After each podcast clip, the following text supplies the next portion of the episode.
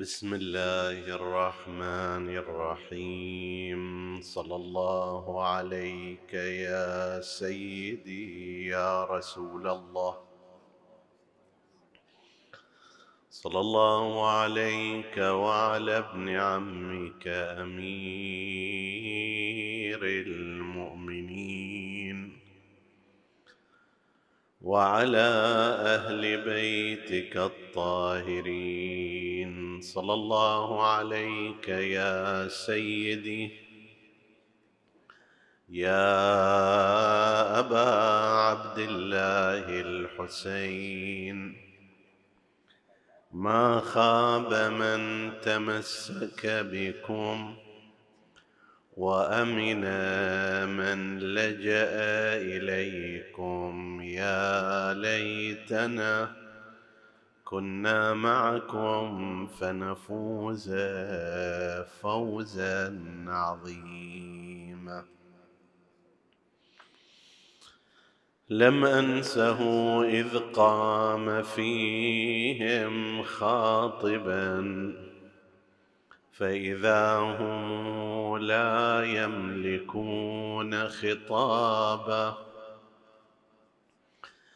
يدعو ألست أنا ابن بنت نبيكم وملاذكم إن صرف دهر نابا، هل جئت في دين النبي ببدعة أم كنت عن أحكامه مرتابا؟ أولم يوص بنا النبي وأودع الثقلين فيكم عترة وكتابا،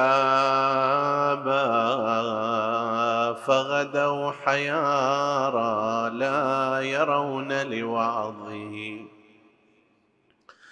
إلا الأسنة والسهام جوابا. يا حتى إذا أسفت علوج أمية ألا ترى قلب النبي مصايا،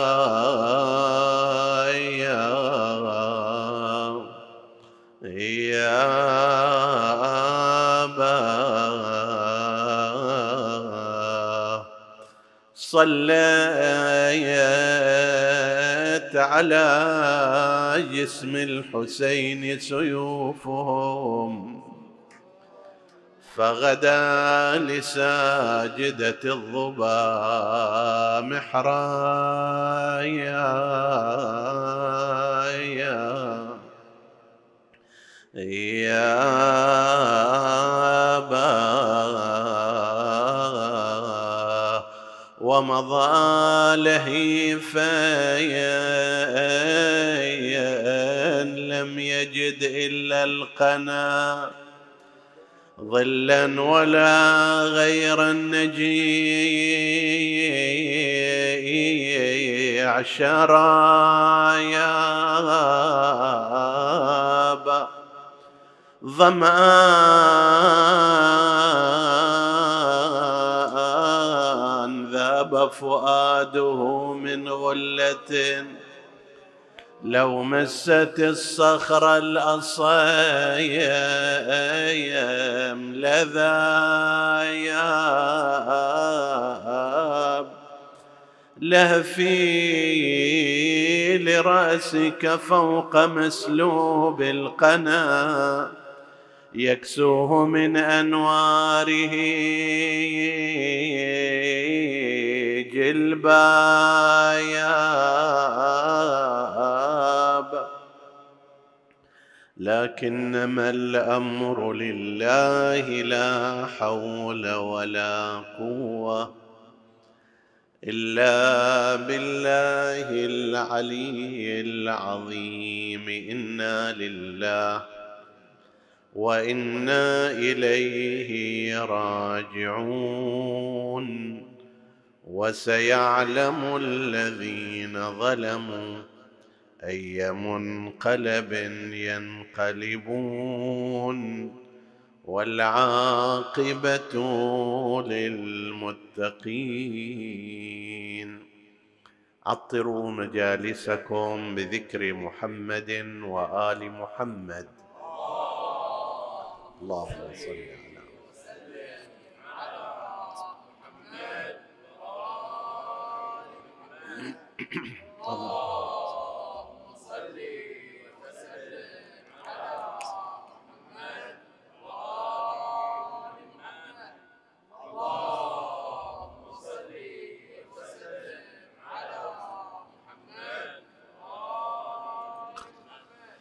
ورد في الحديث الشريف عنهم عليهم السلام من قال فينا شعرا فأبكى واحدا فله الجنة،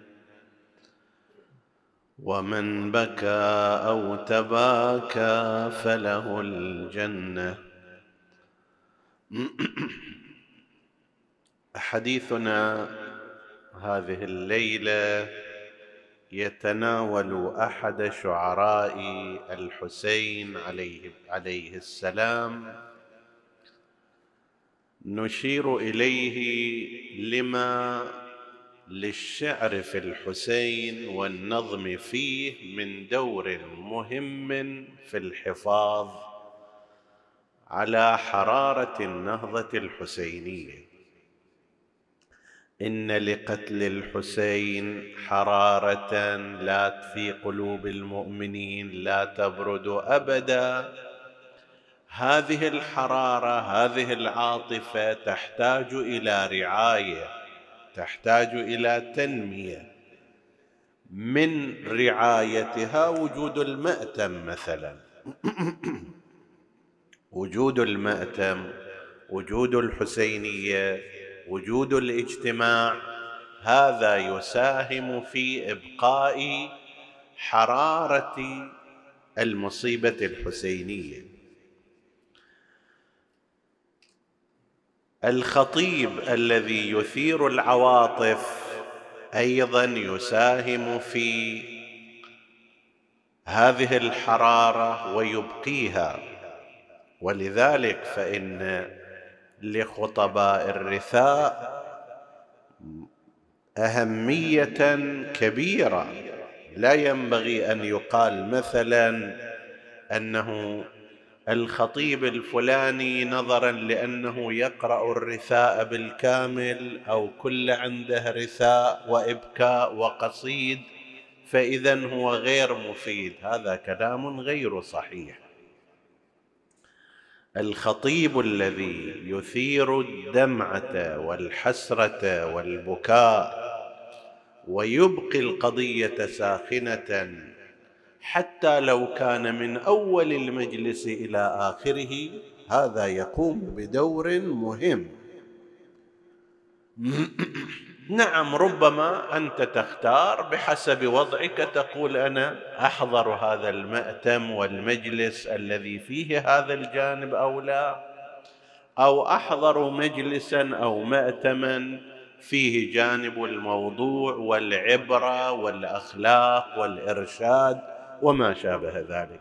لكن كل لكن كلا من الطرفين يقوم بدور مؤثر ومهم بحسب وظيفته. لا ينبغي أن يصغى إلى القول الذي قد ينشأ لعدم الاطلاع على أنه مثلا الخطيب الفلاني والمنبر الفلاني كل رثاء كل بكاء كل نياحة. لا مانع من ذلك، هذا يقوم بدور في حفظ حرارة القضية الحسينية. والمنبر الثقافي والفكري والعقائدي والأخلاقي والتاريخي يقوم بدور آخر. ومما يحفظ حرارة القضية الحسينية أيضا الشعر شعر الشعراء. لو تصورنا مثلا أنه ماكو شعر في الموضوع الحسيني ربما لا يحصل التفاعل الموجود عند الناس اللي الآن موجود، ربما لا يحصل لو لم يكن هناك في الرثاء جانب الشعر، لأن الشعر فيه قدرة على إثارة العواطف وعلى حفظ الصور المؤثرة لا يمتلكها النثر. من هنا كان التوجيه من قبل أئمة الهدى عليهم السلام إلى أن الشاعر الذي يقول شعرا في الحسين عليه السلام بل في عموم أهل البيت عليهم السلام ويربط الناس بهم عاطفيا وولائيا وإيمانيا، هذا إلى الثواب عظيم، إلى حد من قال شعرا فأبكى واحدا فله الجنة. يبدأ الرواية من قال فينا شعرا فأبكى خمسين فله الجنة، فأبكى أربعين فله الجنة، فأبكى عشرين، فأبكى فأبكى إلى أن يوصل إلى واحد. طبعا هذا كما هو معلوم بشروطها، مثل ما تقول من قال لا إله إلا الله محمد صلى الله عليه وآله لذكره صلوا عليه. اللهم صل وسلم على محمد وآل محمد. محمد رسول الله، من قال هاتين الشهادتين دخل الجنة. طبعا هذا مو مجرد أي واحد يقول هالشكل، وإنما لا بد أن يضم إليها قول هذه الكلمات عن إخلاص، عن اعتقاد وصدق، أن يلتزم بمؤداها إلى غير ذلك. نفس الكلام اللي نقوله هنا نقوله هناك أيضا.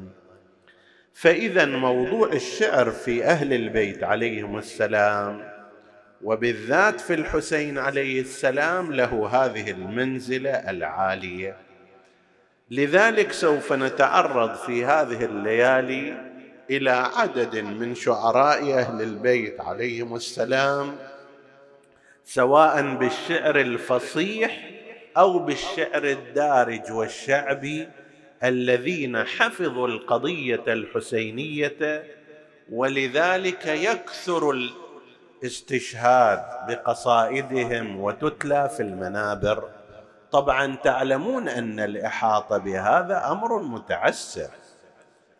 المرحوم السيد جواد شبر وهو أيضا من الخطباء الحسينيين عنده كتاب مشهور اسمه أدب الطف أو شعراء الحسين، عشرة مجلدات، وهو إلى ذلك أيضا يقول أنا ما استوعبت كل الشعراء، وإنما كتب إلى زمانه أيضا، هذه الأزمنة المتأخرة منذ حوالي أربعين سنة خمسين سنة، بعد ما استوعبهم، بل حتى السابقين لم يستوعبهم، لأن كم من الشعراء غير معروفين في الحسين عليه السلام، كثير جدا في كل منطقة. الآن في بلدنا هذا في تاروت مثلا، وهي بلدة صغيرة من مجموع كبير، تجد فيها عشرات الشعراء الحسينيين، أكثرهم غير معروفين.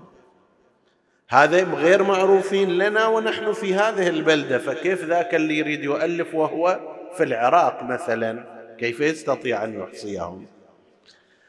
لكن احنا رح نستشهد بقسم من الشعراء الحسينيين الذين قصائدهم عادة مشهورة معروفة وشخصياتهم بينة، لنعرف بهم. من أولئكم السيد رضا ابن السيد محمد الهندي، هذا عالم مجتهد في الفقه والوصول، ولكن عرف كشاعر من شعراء الحسين عليه السلام أكثر مما عرف بأي شيء آخر. هو متوفى سنة ألف وثلاثمئة واثنين وستين هجرية، يعني قبل حوالي ثمانين سنة من الزمان.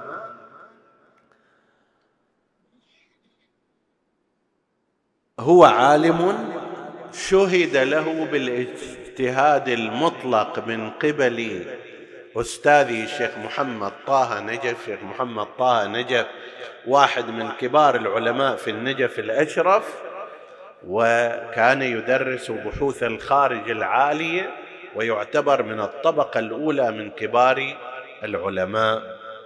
فهذا كان مدرس إلى هذا السيد رضا الهندي. والده أيضا من العلماء الكبار، أخوه أيضا السيد باقر الهندي أيضا واحد من الشعراء المهمين، أي قصيدة اللي تقرأ في وهي مشهورة جدا كل غدر وقول إفك، كل غدر وقول إفك وزوري هو فرع عن جحد نص الغدير، فتبصر تبصر هداك إلى الحق فليس الأعمى به كالبصير. ويقال أن أحد أبيات هذه القصيدة هو من قول الإمام الحجة صاحب العصر والزمان عجل الله تعالى فرجه الشريف.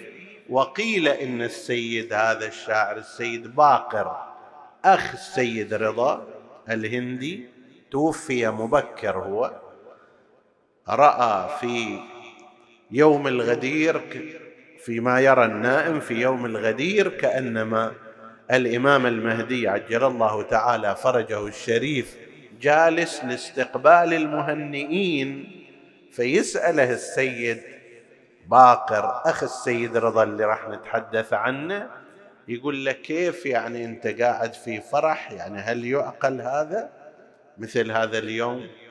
فقال له بحسب الرواية المذكورة التاريخية لا تراني اتخذت لا وعلاها بعد بيت الأحزان بيت سروري. فمنها قام السيد رضا الهندي عفوا السيد باقر الهندي وأنشد قصيدته تلك، وهي قصيدة مؤثرة وجيدة، وبالذات فيها مصائب سيدتنا الزهراء سلام الله عليها. وله قصيدة مشهورة في الإمام أمير المؤمنين عليه السلام ليس يدري بكنهذاتك ما هو يا ابن عم النبي إلا الله، إلى آخر هذه القصيدة اللي تقرأ عادة على المنابر ليالي شهادة أمير المؤمنين عليه السلام. هذا أخوه أيضا عالم وشاعر، أبوه سيد محمد أيضا عالم من العلماء، وهو السيد رضا الهندي عالم مجتهد وشاعر فحل من الشعراء. غريب هذا الرجل في قوة قصائده وفي سلاستها. أكو عندنا بعض الشعراء القصيدة مالته فخمة قوية، عباراتها عبارات محلقة، ولكن كثير من الناس عندما يقرؤونها المستوى العام للناس يصعب عليهم أن يفهموا دقائقها، مو سلسة لكل الناس. افترض مثل سيد حيدر الحلي رضوان الله تعالى عليه شاعر فخم العبارة فخم الألفاظ، كلماته كلمات قوية جدا ينتقيها بالملقط كما يقولون، بس مو كل الناس يتوجهون إلى معانيها، يحتاج واحد عارف باللغة العربية. أكو بعض الشعراء ومن وفي طليعتهم السيد رضا الهندي الذي نتحدث عن عنه الليلة، في نفس الوقت اللي قصائده جدا قوية، عبارات هذه القصائد كلمات هذه القصائد كلمات سهلة الفهم سريعة الدخول والنفوذ إلى قلب الإنسان. وهذا من أهم ميزات القصيدة الحسينية التي يراد بها إثارة الحزن والدمعة في نفس السامع. السامع يريد غالبا أن المصيبة تكون مباشرة، وأن اللفظة ما يحتاج زايد يفكر فيها حتى تدخل إلى داخل عقله وذهنه، وبعد ذلك يتفاعل معها. يحتاج على طول بمجرد أن يسمعها يفهم معناها بشكل واضح ومباشر، وآنئذ يحزن لأجل ذلك. وهذه كانت من ميزات المرحوم السيد رضا الهندي رضوان الله تعالى عليه، وهو متفنن في قضية الأدب واللغة العربية. العجيب أن نسبه في الأصل ينتهي إلى وين؟ إلى الهند حسب ما هو المحقق، لأن أصوله من لكنو.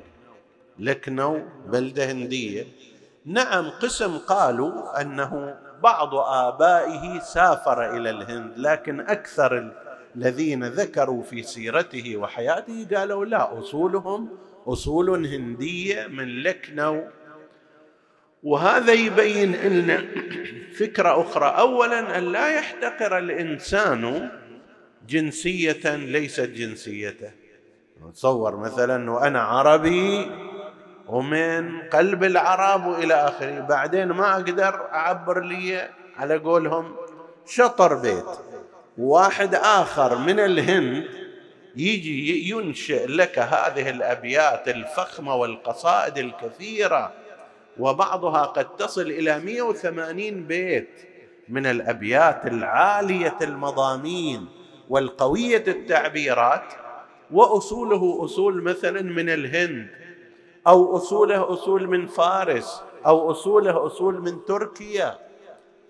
فينبغي للإنسان أن يقتنع حقيقة إن أكرمكم عند الله اتقاكم، مو لأنه ابن فلان، ولا لأنه من العرب، ولا لأنه من الفرس، ولا لأنه من أهل هالمحلة، أنا من داخل هالبلد والباقي هذول مثلا من الريف أو من أهل النخل أو أهل الزراعة أو ما أدري هذول طرفيين أو غير ذلك. هذا عالم أولا مجتهد تام الاجتهاد، وقد شهد باجتهاده أستاذه الأكبر الشيخ محمد طه نجف. وفوق هذا في اللغة العربية أحد الكتاب يكتب في ترجمته وهو الأستاذ جعفر الخليلي، وهو أيضا أديب من الأدباء الكبار في العراق، عند كتاب هكذا هكذا عرفتهم، يقول السيد رضا الهندي متفنن في الشعر بحيث نفس الشعر ماله يمكنك أن تقرأه، بعض القطع فيه تقرأه كشعر وكقصيدة متقنة، نفسه أيضا تقدر تقرأه كنثر مسجوع، كأنه نثر، هذا مو كأنه شعر. والقدرة على هذه هي قدرة استثنائية. بعدما أخذ العلم وبدأ بإنشاد الشعر، بالإضافة إلى كونه كذلك بعثه مرجع زمانه السيد أبو الحسن الأصفهاني. السيد أبو الحسن الأصفهاني كان مرجع الطائفة بشكل عام، وهو في النجف الأشرف، فبعثه إلى ناحية من النواحي تسمى الفيصلية، فكان هو إمام جماعة تلك المنطقة قريب المشخاب، إمام جماعة المنطقة، والقاضي الذي يفصل في الخصومات، والمؤدب والمعلم والمثقف. كان شيئا كاملا عن مهمة عالم الدين في تلك المنطقة، وفي نفس الوقت برز منه هذه الأشعار المهمة والكثيرة. من أمثلة ما ينقل عن من الشعر في قصائده مثلا القصيدة الكوثرية. القصيدة الكوثرية أكثر الناس إما يحفظون منها أو مرت عليهم، أمفلج ثغرك أم جوهر ورحيق رضابك أم سكر قد قال لثغرك صانعه إنا أعطيناك الكوثر وأم ذاك الخال بذاك الخد إلى آخر القصيدة اللي أصلا نظرا لأنها في مدح أمير المؤمنين عليه السلام، ومقصود بها المواليد وأيام الغدير أو ما شابه ذلك، أنت تجد أنها أشبه بالموسيقى عندما تقرأها، وفيها معاني جدا كثيرة وعالية، وفضائل أمير المؤمنين عليه السلام فيها وافية، ولذلك استقبلت في الأوساط الأدبية والشعرية والعلمية استقبالا كبيرا جدا. حبذا حبذا لو أن المؤمنين في المساجد في الحسينيات مع اقتراب مثلا ذكرى ولادة أمير المؤمنين عليه السلام بعد عدة أشهر أن تقوم اللجان الثقافية في هذه المساجد، العلماء أن يجروا مسابقة للشباب والشابات في حفظ هذه القصيدة، فهي فيها الكثير من الاستدلالات. أنا ساووك بمن ناووك وما ساووا نعلي قنبر، إلى آخر هذه الفضائل والمناقب التي ذكرت في هذه القصيدة. فهي قصيدة جميلة جدا، موسيقية الأداء وسهلة الألفاظ وجميلة الألفاظ، وفيها معان كثيرة جدا فيما يرتبط بأمير المؤمنين ومناقبه وتقدمه على غيره. هذه من القصائد المشهورة إلى من القصائد المشهورة إلى في الحسين عليه السلام، القصيدة التي ذكرناها في أول المجلس. انت لاحظ مثلا حتى هذا التصوير اللي هو من أجمل التصويرات البديعة، يقول حتى إذا أسفت علوج أمية ألا ترى قلب النبي مصابا صلت على جسم الحسين سيوفهم فغدا لساجدة الضبا محرابا. جاب كل القضية كأنما صلاة، هذه السيوف عندما هكذا تنزل تنزل في حالة كأنما واحد واقف وبعد ذلك يركع ويسجد. صور هذا أن السيوف تقوم بعملية صلاة وهي تهوي على الحسين عليه السلام، وصور بدن الإمام الحسين عليه السلام كأنما هو محراب من المحاريب، فغدا لساجدة الضبا، يعني السيوف محراب الحسين عليه السلام. وأمثال هذه من الصور اللي هي فيها صورة لا تكاد تنسى، بس يحتاج الإنسان شوية أن يفكر فيها ويتأمل.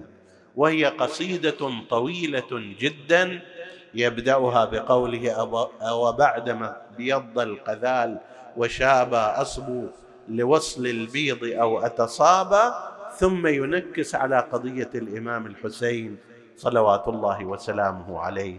وهذه قل أن يمر محرم، شهر محرم، على خطيب فلا يقرأ هذه القصيدة في أحد ليالي هذا الموسم. وفقت هذه القصيدة توفيقا عظيما جدا. من تلك القصائد أيضا قصيدة مشهورة، وأيضا لعل بعضكم يحفظها، إن كان عندك عبرة تجريها فانزل بأرض الطف كي نسقيها، إلى أن يمر على قضية كربلاء ويذهب باتجاه ذكر السبايا أيسوقها زجر بضرب متونها والشمر يحدوها بسب أبيها حسرا وعز عليك أن لم يتركوا لك من ثيابك ساترا يكفيها. وهكذا يستمر. هي من القصائد البديعة والرائعة التي عادة من بعد يوم العاشر غالب الخطباء لا بد أن يقرؤوها، باعتبار أنها تصف الحدث بعد شهادة الإمام الحسين عليه السلام وصفا دقيقا ومباشرا جدا.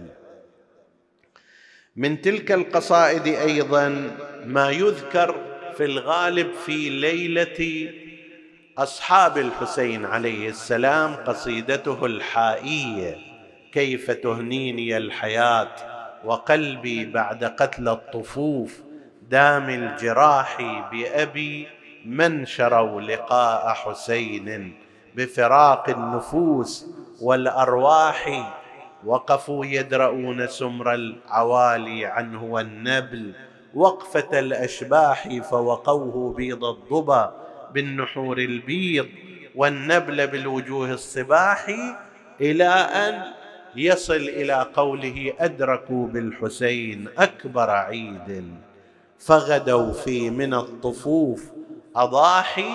ثم ينكس على شهادة الإمام الحسين عليه السلام وعلى قول زينب سلام الله عليها: يا ملاذ الضلال والليل داج وظلال الرميض واليوم ضاحي، إن يكن هينا عليك هواني واغترابي بين العدا وانتزاحي، إلى آخر قصيدته رضوان الله تعالى عليه.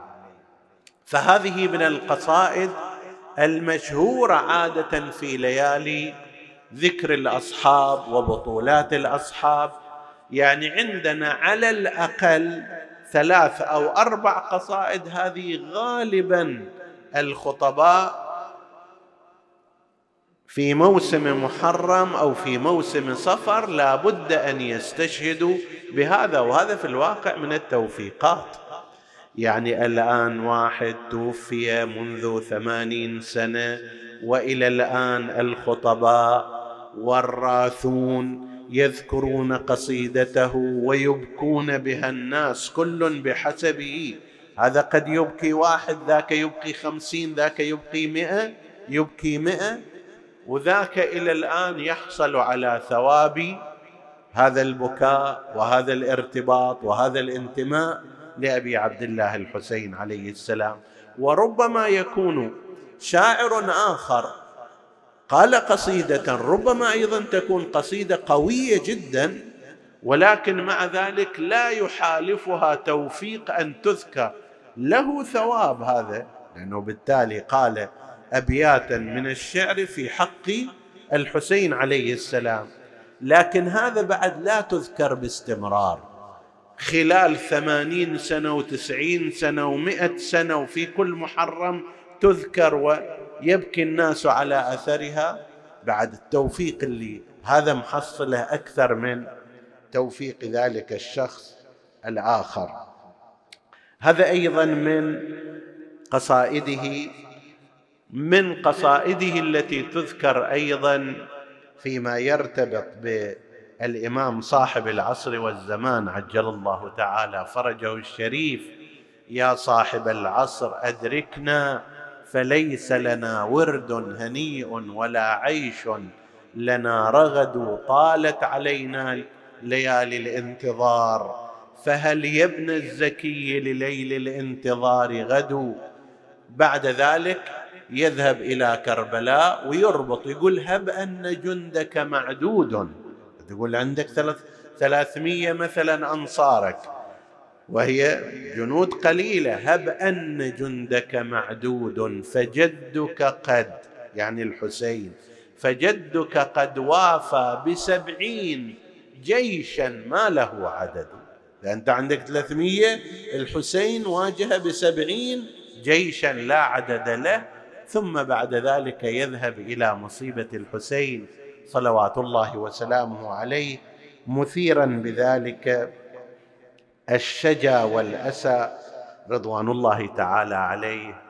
كما ذكرنا توفي هو في سنة ألف وثلاثمئة واثنين وستين هجرية. بعد كان لا يزال سيد أبو الحسن الأصفهاني سيد أبو الحسن الأصفهاني هو من أعاظم مراجع التقليد في زمانه، وكانت له آراء جدا مهمة ومرجعية عظيمة جدا طبقت الآفاق. في زمانه، بحيث كان يستقبل الملوك الكبار. ومما يذكر في شأنه هذا نشير إليها أن ملك الأردن في زمانه جاء إلى زيارة العراق في ذلك الوقت ضمن البروتوكول، باعتبار هذا الملك هاشمي ومن الذرية من ذرية آل رسول الله صلى الله عليه وآله، وهم من نسل الحسن عليه السلام. ملوك الأردن ينتمون إلى الإمام الحسن المجتبى عليه السلام. حتى الأسرة العراقية المالكة سابقا قبل مجيء النظام الجمهوري أيضا كانت من الأشراف وينتمون إلى الإمام الحسن. فضمن البرنامج قالوا باعتبار هذا جاي إلى العراق فيناسب أن يزور ضريح الإمام أمير المؤمنين عليه السلام، تصير جدة بالتالي بحسب النسب. وإن كان للأسف يعني هؤلاء الأشراف في كثير من الأماكن ينتسبون نسبا إلى أهل البيت، ولكنهم لا ينتسبون إليهم منهجا ولا فقها ولا مذهبا. فقالوا له نعم لا بأس، لا بأس بذلك، خليه يجي. زين، المرجعية العليا في ذلك الوقت للسيد أبو الحسن الأصفهاني. السيد أبو الحسن الأصفهاني في النجف. كيف يصير البرنامج؟ أن السيد أبو الحسن يجي يزور الملك، هذا ما يناسب، هذا مرجع الطائفة وعالم دين كبير.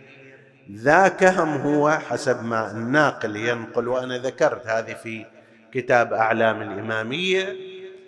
الناقل يقول هذا الملك كان كلش متكبر، كلش متكبر، يعني يحكي من وراء خشمة على قولهم. فأن هو يروح يزور سيد أبو الحسن ما تجي من عنده. صاحب البروتوكول هذا فكر ماذا نصنع؟ قال احنا نسوي هكذا، يصير الجلسة بحيث هذا الملك يدخل من هالجهة إلى حرم أمير المؤمنين، والسيد أبو الحسن يدخل من هالجهة في وقت متزامن، فيتسالمان ويجلسان للحديث. فشافوا أنه هذا طريق جيد. صاحب القصة وناقلها وهو مسؤول في قسم البروتوكولات ذاك الوقت يقول أنا كنت كنت مخلي إيدي على قلبي أنه لا يكون هذا الملك يحكي حكاية مو مناسبة بحق مرجعية دينية، ما يعرف يتكلم عدل، ومثلا يسب، يحكي كذا إلى آخره. فيقول أنا بس على قول القايل أقول مرتك يا علي بن أبي طالب، بس خل هالشغلة هذه تصير تمر على سلام. يقول بالفعل جاء ودخل في وقت واحد، وكان مكان مفروش، فجلسا بعد سؤال الأحوال وكذا. طيب، وذاك حسب التعبير شامخ بأنفه إلى السماء السابعة. فالسيد أبو الحسن بعد ما سأل أحوالكم، أحوال أموركم، الناس في الأردن، غير ذلك، فلان، وهذاك يجاوب باختصار. فالتفت إلى السيد أبو الحسن قال له أنتم ليش معطين الخيط والمخيط إلى بريطانيا حتى تسير بلدكم؟ فهذا فوجئ بالكلام. قال له يا شيخ احنا وضعنا المادي غير جيد، والأردن ما عنده ثروات وما عنده بترول وما عنده كذا وما عنده كذا، فاحنا محتاجين في ميزانيتنا إلى بريطانيا، ولذلك لابد أن مثل ما يعطونا لازم نعطيهم. قال لي اقطعوا عنهم وأنا أأمن لكم ميزانيتكم. فهذا صارت عينه حسب التعبير في سقف حاجبه. قال له أنا أتعهد لكم إذا تتركوا الانسياق وراء البريطانيين وهم لا شغل لهم إلا العمل ضد الإسلام، أنا أأمن إليكم ميزانية الأردن، كم يعطوكم؟ قولوا أنا أعطيكم. هذا الذي كان مرافق يقول وجدت هذا الملك اللي كان شامخ بأنفه إلى السماء مثل الشمع عذاب قدام سيد أبو الحسن الأصفهاني.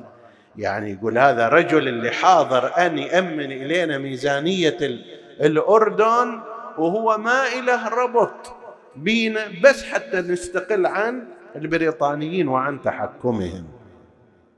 فكان هالشكل شخصية السيد أبو الحسن الأصفهاني رضوان الله تعالى عليه ورحمه الله، وكم له من أمثال هذه. هذا الرجل يقول لو قبل الملك كان من الممكن أن يفي سيد أبو الحسن بما وعده، لكن بعد هذا مرتبط بالجماعة. سيد أبو الحسن الأصفهاني أحد وكلائه كان هذا السيد رضا الهندي في منطقة الفيصلية. سيد رضا توفي قبل سيد أبو الحسن في سنة ألف وثلاثمئة واثنين وستين هجرية، وجيء بجنازته إلى النجف الأشرف. سيد أبو الحسن عطل درسه، خرج العلماء لتشيئه. قلت هذا مو فقط، هذا أولا عالم مجتهد فقيه، وثانيا فوق هذا هو شاعر الحسين المشهور بقصائده وتعلقه بالحسين عليه السلام بهذا المستوى العالي من قصائده التي سنستشهد ببعض أبياتها بعض بعد قليل. وأمر أن بعدما كتبها أمر أن تجعل معه في كفنه وأن تدفن معه. هي القصيدة التي يخاطب فيها ربه سبحانه وتعالى ويعظ نفسه ويوبخها، وهي أيضا تعليم إلى أمثالنا رضوان الله تعالى عليه. يقول أرى عمري مؤذنا بالذهاب، تمر لياليه مر السحاب، وتفجأني بيض أيامه فتمسح عني سواد الشباب، فمن لي إذا حان مني الحمام ولم أستطع منه دفعا لما بي، ومن لي إذا صرت فوق السرير وشيل سريري فوق الرقاب، ومن لي إذا صرت تحت التراب وعفر وجهي عفر التراب، ومن لي إذا آب أهل الوداد عني وقد يئسوا من إيابي، ومن لي إذا منكر جد في سؤالي وأذهلني عن جوابي، ومن لي وكيف يعاملني ذو الجلال فأعرف كيف يكون انقلابي، ومن لي إذا امتازت الفرقتان أهل النعيم وأهل العذاب وكيف يعاملني ذو الجلال فأعرف كيف يكون انقلابي. أبي اللطف وهو اللطيف الودود، أم العدل وهو شديد العذاب، وهل تحرق النار عينا بكت احنا إذا عدنا أمل أملنا في هذا، وإلا ما عدنا أمل في عمل صالح نبرزه بين يدي ربنا. وهل تحرق النار عينا بكت لرزء القتيل بسيف الضباب؟ وهل تحرق النار قلبا أذيب بحرقة نيران ذاك المصاب؟ سنوات عمرنا قضيناها ننادي يا حسين يا أبا عبد الله يا ابن الزهراء، أكثر مما ننادي آباءنا وأبناءنا نذكر الحسين. أترى في يوم القيامة بعد ذلك لا يشفع لنا؟ وهل تحرق النار عينا بكت لرزء القتيل بسيف الضباب؟ وهل تحرق النار قلبا أذيب بحرقة نيران ذاك المصاب؟ أنا أتعجب من قلوب الشيعة، نصرهم الله وأعزهم. أما أنا لحزنكم أن يتوقف؟ خمسين سنة وانت تبكي، أربعين سنة.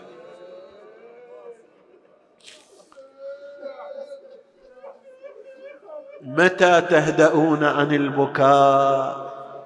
متى تتركون الدمع؟ لا والله، حتى نلتقي الحسين. وهل تحرق النار رجلا سعت أيام الأربعين والناس قلوبها تريد تروح إلى حرم أبي عبد الله؟ وين السنوات الماضية؟ وين المشاية؟ وين السائرين إلى حرم الحسين؟ وهل تحرق النار رجلا سعيت إلى حرم منه عالي القباب؟ يوم القيامة كما في الخبر تأتي فاطمة الزهراء سلام الله عليها، صاحبة الشفاعة الكبرى بعد رسول الله وأمير المؤمنين، وبيدها قميص الحسين وهو مخضب بدمه، فتشفع في من تشفع، ونحن على يقين من أنها تكرمنا بشفاعتها لمواساتنا لها في مصاب الحسين. تقول بعض الأخبار بعد ذلك تخرج كفين قطيعين، ما ذنب هذين الكفين حتى يقطعا من الزندين وتزلزل المحشر وقفة الزهرة الحزين؟